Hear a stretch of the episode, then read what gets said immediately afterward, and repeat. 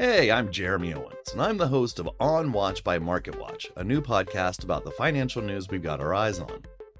Every week, we'll bring you inside the MarketWatch newsroom, where our reporters and editors break down the stories that are driving markets and zoom out to explore what those headlines really mean for you and your wallet.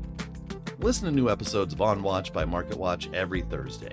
Subscribe now wherever you get your podcasts.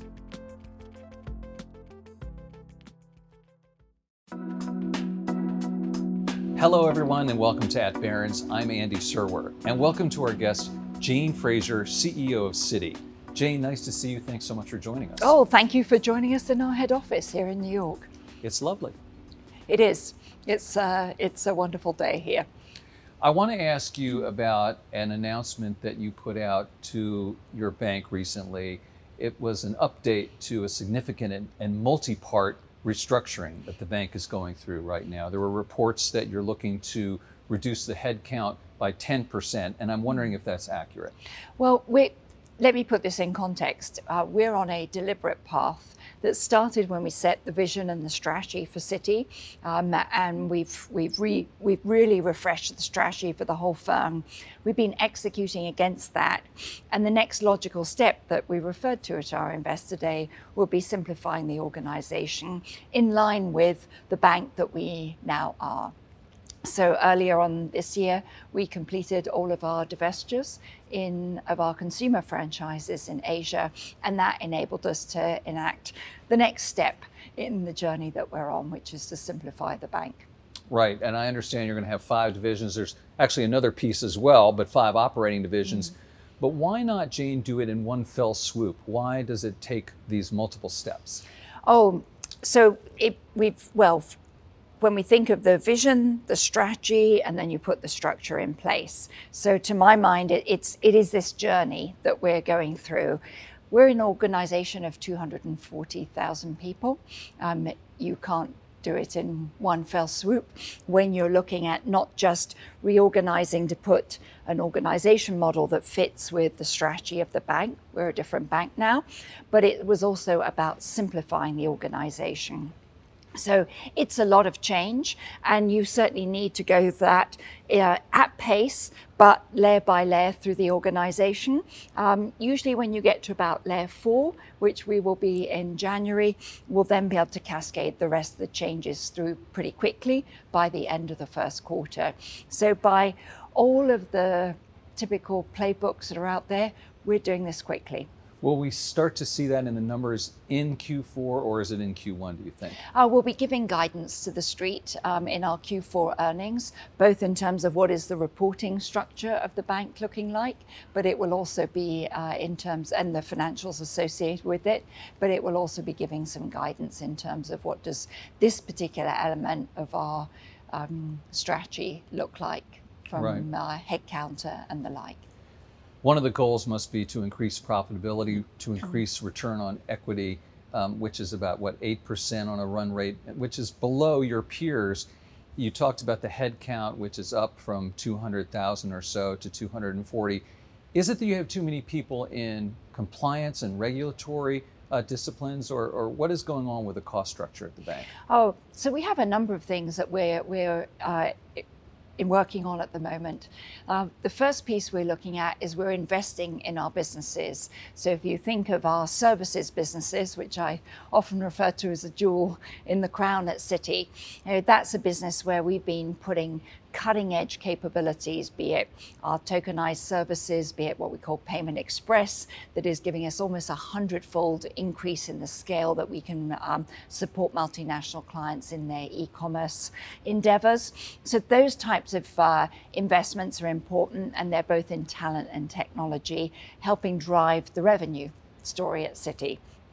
Second part has been modernizing our infrastructure, um, and part of that is also addressing some of the regulatory concerns uh, about underinvestments that we've made over the years in our risk and control environment.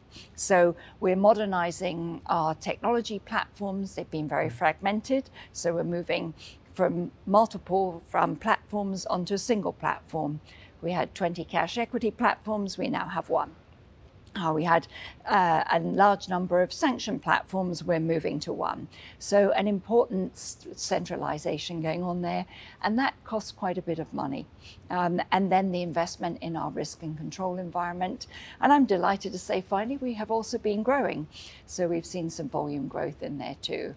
But at the end of the day, all of the investments we're making will either drive our revenues or they will be driving the efficiency of the bank, and our shareholders will benefit when we begin to bend the expense curve um, next year.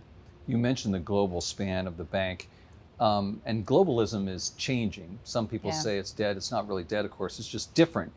How is Citi poised to take advantage, mm-hmm. in fact, of the new face of globalism, if you will? Well, I, I love that question, because we, we truly find that we are the go-to bank for our clients who have cross-border needs and are operating in different geographies or needing access to global markets. So that could be um, one of our wealth clients. It could be a mid-market company anywhere in the world um, that is participating in global supply chains or operating cross-border.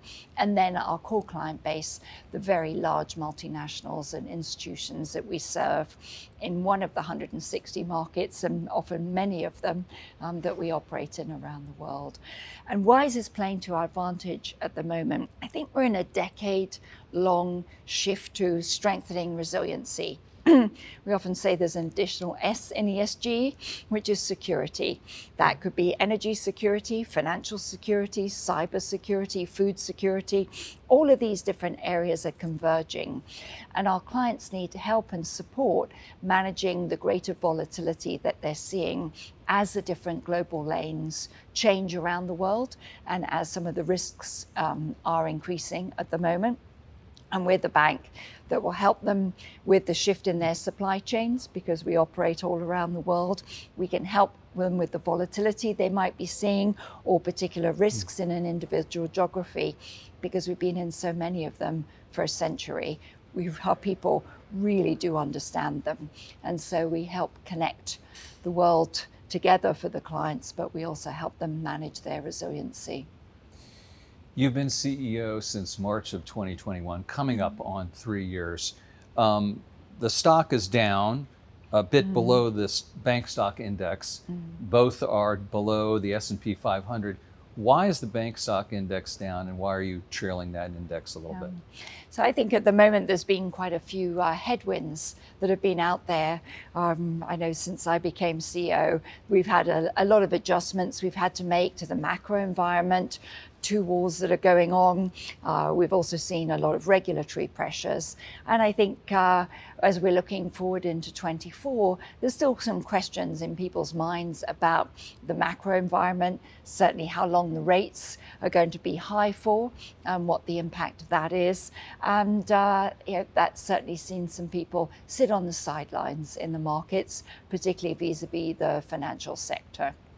And then from Citi, um, that deliberate path I talked about is one to transform our bank so that we can indeed deliver higher returns for our shareholders.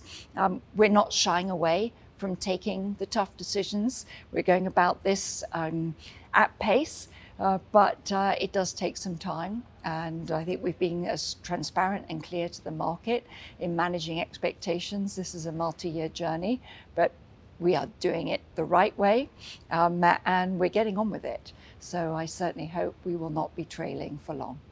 And just to go back into history even further a little bit, I mean, to go back to two thousand eight, fifteen years now, yeah. and the bank has really lagged that whole time. Some of the other, most of the other institutions have righted themselves to a degree that Citi hasn't. And I know this is not on your watch, clearly, but what was that all about, Jane? Oh. That was a fifteen years ago is a long time ago. So uh, honestly, we're we're much more focused about the path that we're now on, getting ourselves into shape. We have been quite clear about understanding what are some of the factors that have held us back, like fragmented technology, some of the underinvestment in operations um, and in the control environment, and uh, also low looking forward to where are the revenue opportunities and where is it we're uniquely placed um, to grow and perform well and be highly competitive for the shareholders. We put the two of them together. that is a strategy refresh. So I think we've been very open-eyed about what's held us up in the past and held us back, and we're just tackling that head on with determination to get it right this time. Fair enough. You mentioned the rate environment, and obviously mm. that's been a problem for the banking sector with rates going up. Actually, for your competitors, it seems it's been a bigger problem in terms of unrealized losses on investments. I'm wondering why Citi has been able to seemingly dodge that bullet. Your exposure there is only a fraction of some of your big competitors. Uh, we've been, I think, appropriately prudent as we look at the balance sheet. It's a raising right envir- environment that we were in as the rates were going up very quickly. I mean, this was the fastest we've seen rates go up in forty years in the States. So it's unprecedented, but we manage the balance sheet very carefully. We have a huge amount of liquid assets. We focus very much on operating deposits and operating accounts from our clients, some which are particularly sticky, but we are not complacent about that. And we make sure that we hedge our deposits with short-term securities that in a rising rate environment are floating. And uh, that's why you've seen us with uh, prudent and appropriate asset liability management. We also don't have a lot of risk on the balance sheet. ninety percent of our credit risk is uh, internationally is now uh, investment grade or with multinational firms mm. and their subsidiaries. And so that's a very different profile from the period you were talking about before. Um, so I, I feel good about, very good about the capital, about the balance sheet, about the liquidity of the bank. We can focus instead on supporting our customers and our clients in uh, in what they need us to be doing um, rather than on the bank itself. And just to follow up, what does this higher rate environment mean in terms of the bank's business mix and the P and L? Yeah, so a, a different, certainly a different um, environment than we than anybody was expecting a couple of years ago. Uh, what we've seen is therefore our services businesses have performed particularly strongly. So this is uh, businesses supporting cash management, payroll, liquidity needs, collections, and the like for uh, our multinational clients. That's um, and also with the custody that we provide and security services for our investor clients. They've had the benefit of the rates environment, but we've also seen the benefit of uh, very strong underlying growth from core fee drivers um, and the fee business that we do. So that business has benefited from the environment. Um, on the other hand, the investment banking wallet has really been hit Um, by what's been going on, um, and uh, some of the wealth businesses as well on the investment side have had a more adverse environment. So our diversified business model has been a great benefit because you've you've seen some balancing out of that, um, and uh, I'm grateful for it. It's part of the strategy and it worked. What about commercial real estate, Jane? What is your exposure there like? Yeah. Um, it's not very big. We're, we've never been a big uh, big player in commercial real estate. Um, and remember, though, it's um, some of the areas that are under stress there in Europe and the States tend to be in particular sectors and, in, and within the office space. It's not everything and it's not everywhere. So this is quite a uh, targeted uh targeted areas of uh, stress or potential stress. It's not a, a big part of our strategy. Hey, I'm Jeremy Owens, and I'm the host of On Watch by MarketWatch, a new podcast about the financial news we've got our eyes on. Every week, we'll bring you inside the MarketWatch newsroom, where our reporters and editors break down the stories that are driving markets and zoom out to explore what those headlines really mean for you and your wallet. Listen to new episodes of On Watch by MarketWatch every Thursday. Subscribe now wherever you get your podcasts.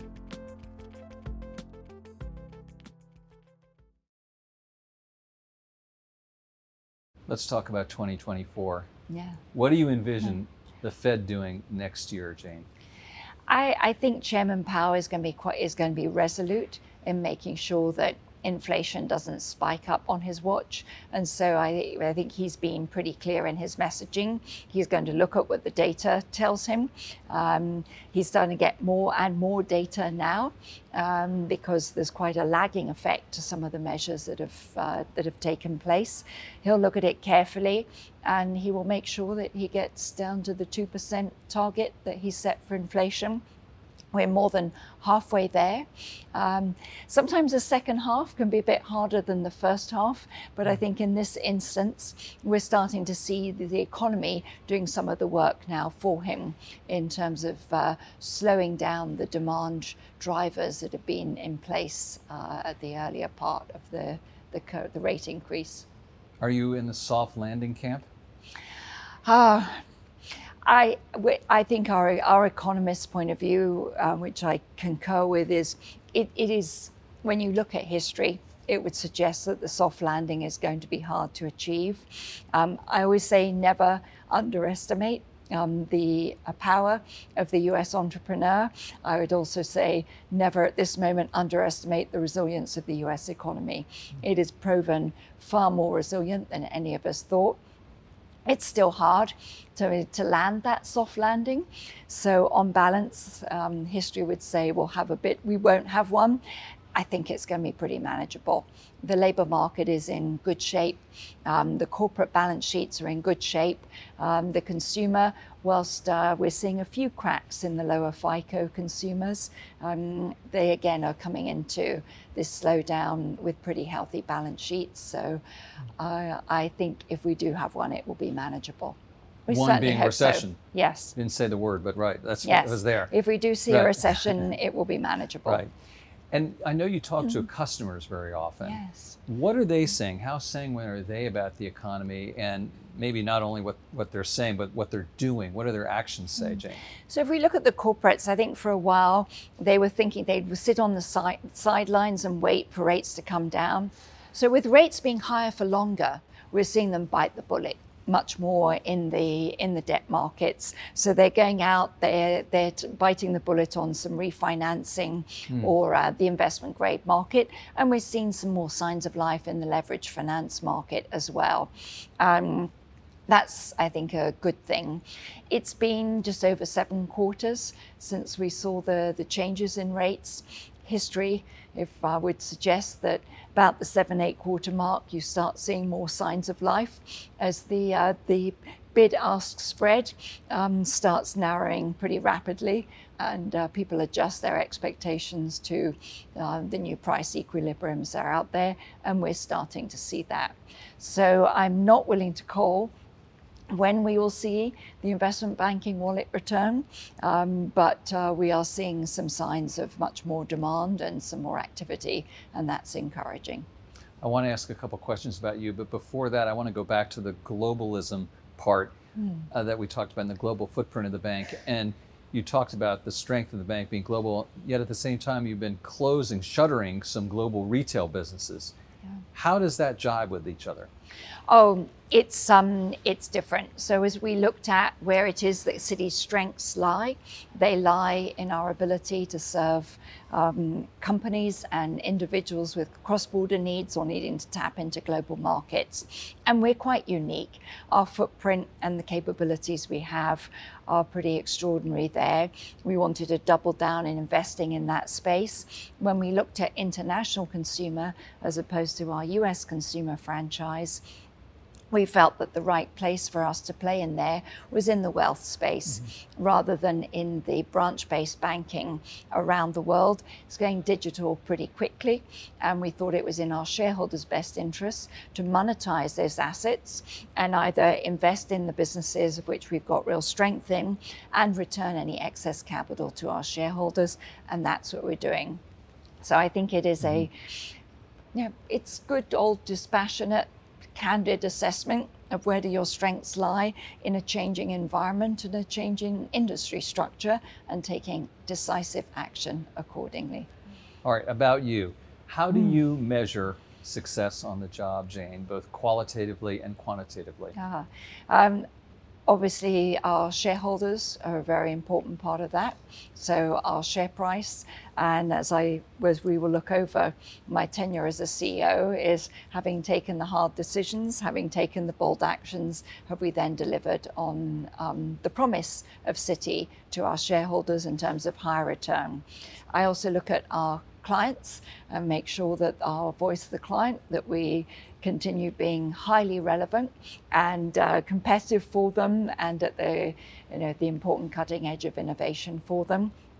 I look at our regulators and make sure that they will consider us to have um, addressed the concerns that they've had, again, by taking the harder but important path of uh, putting us onto uh, the right infrastructures and the like, and making the right investments in our control environment, our data, and then finally our people.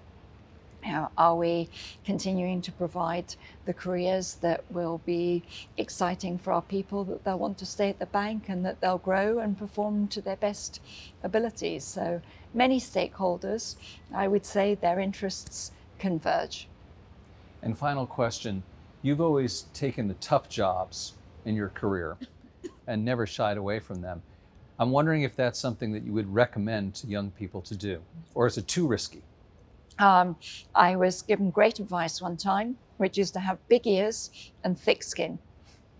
And I think for um, any leader, and so many of our young colleagues want to be leaders in the future, um, that those are two traits that you should be investing in.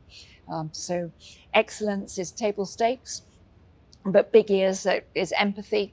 Are you listening? Are you listening to the things you don't want to hear? Um, are you listening to the needs of people, your customers, your clients, and your people, and making sure you're adapting to them? And do you have the resilience to take the tough decisions, take the harder road, and the courage and the curiosity to do so? I think those are good uh, good traits for any young person today, and to make sure that they um, you know, they get the most out of all of their own people um, and provide them with a rewarding environment. You can never go wrong if you do that. Jane Fraser, C E O of Citi, thank you so much for joining us. Thank you very much indeed. This is At Barron's. I'm Andy Serwer. We'll catch you next time. The production team for At Barron's is Ellie Ismailadou, Rebecca Bisdale, Kinga Rojcik, Joe Lusby, and Laura Salaberry. The executive producers are Kristen Bellstrom and Melissa Haggerty. We'll be back with a new episode next week.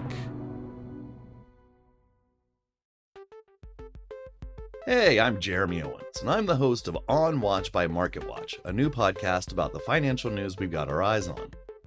Every week, we'll bring you inside the MarketWatch newsroom, where our reporters and editors break down the stories that are driving markets and zoom out to explore what those headlines really mean for you and your wallet. Listen to new episodes of On Watch by MarketWatch every Thursday. Subscribe now wherever you get your podcasts.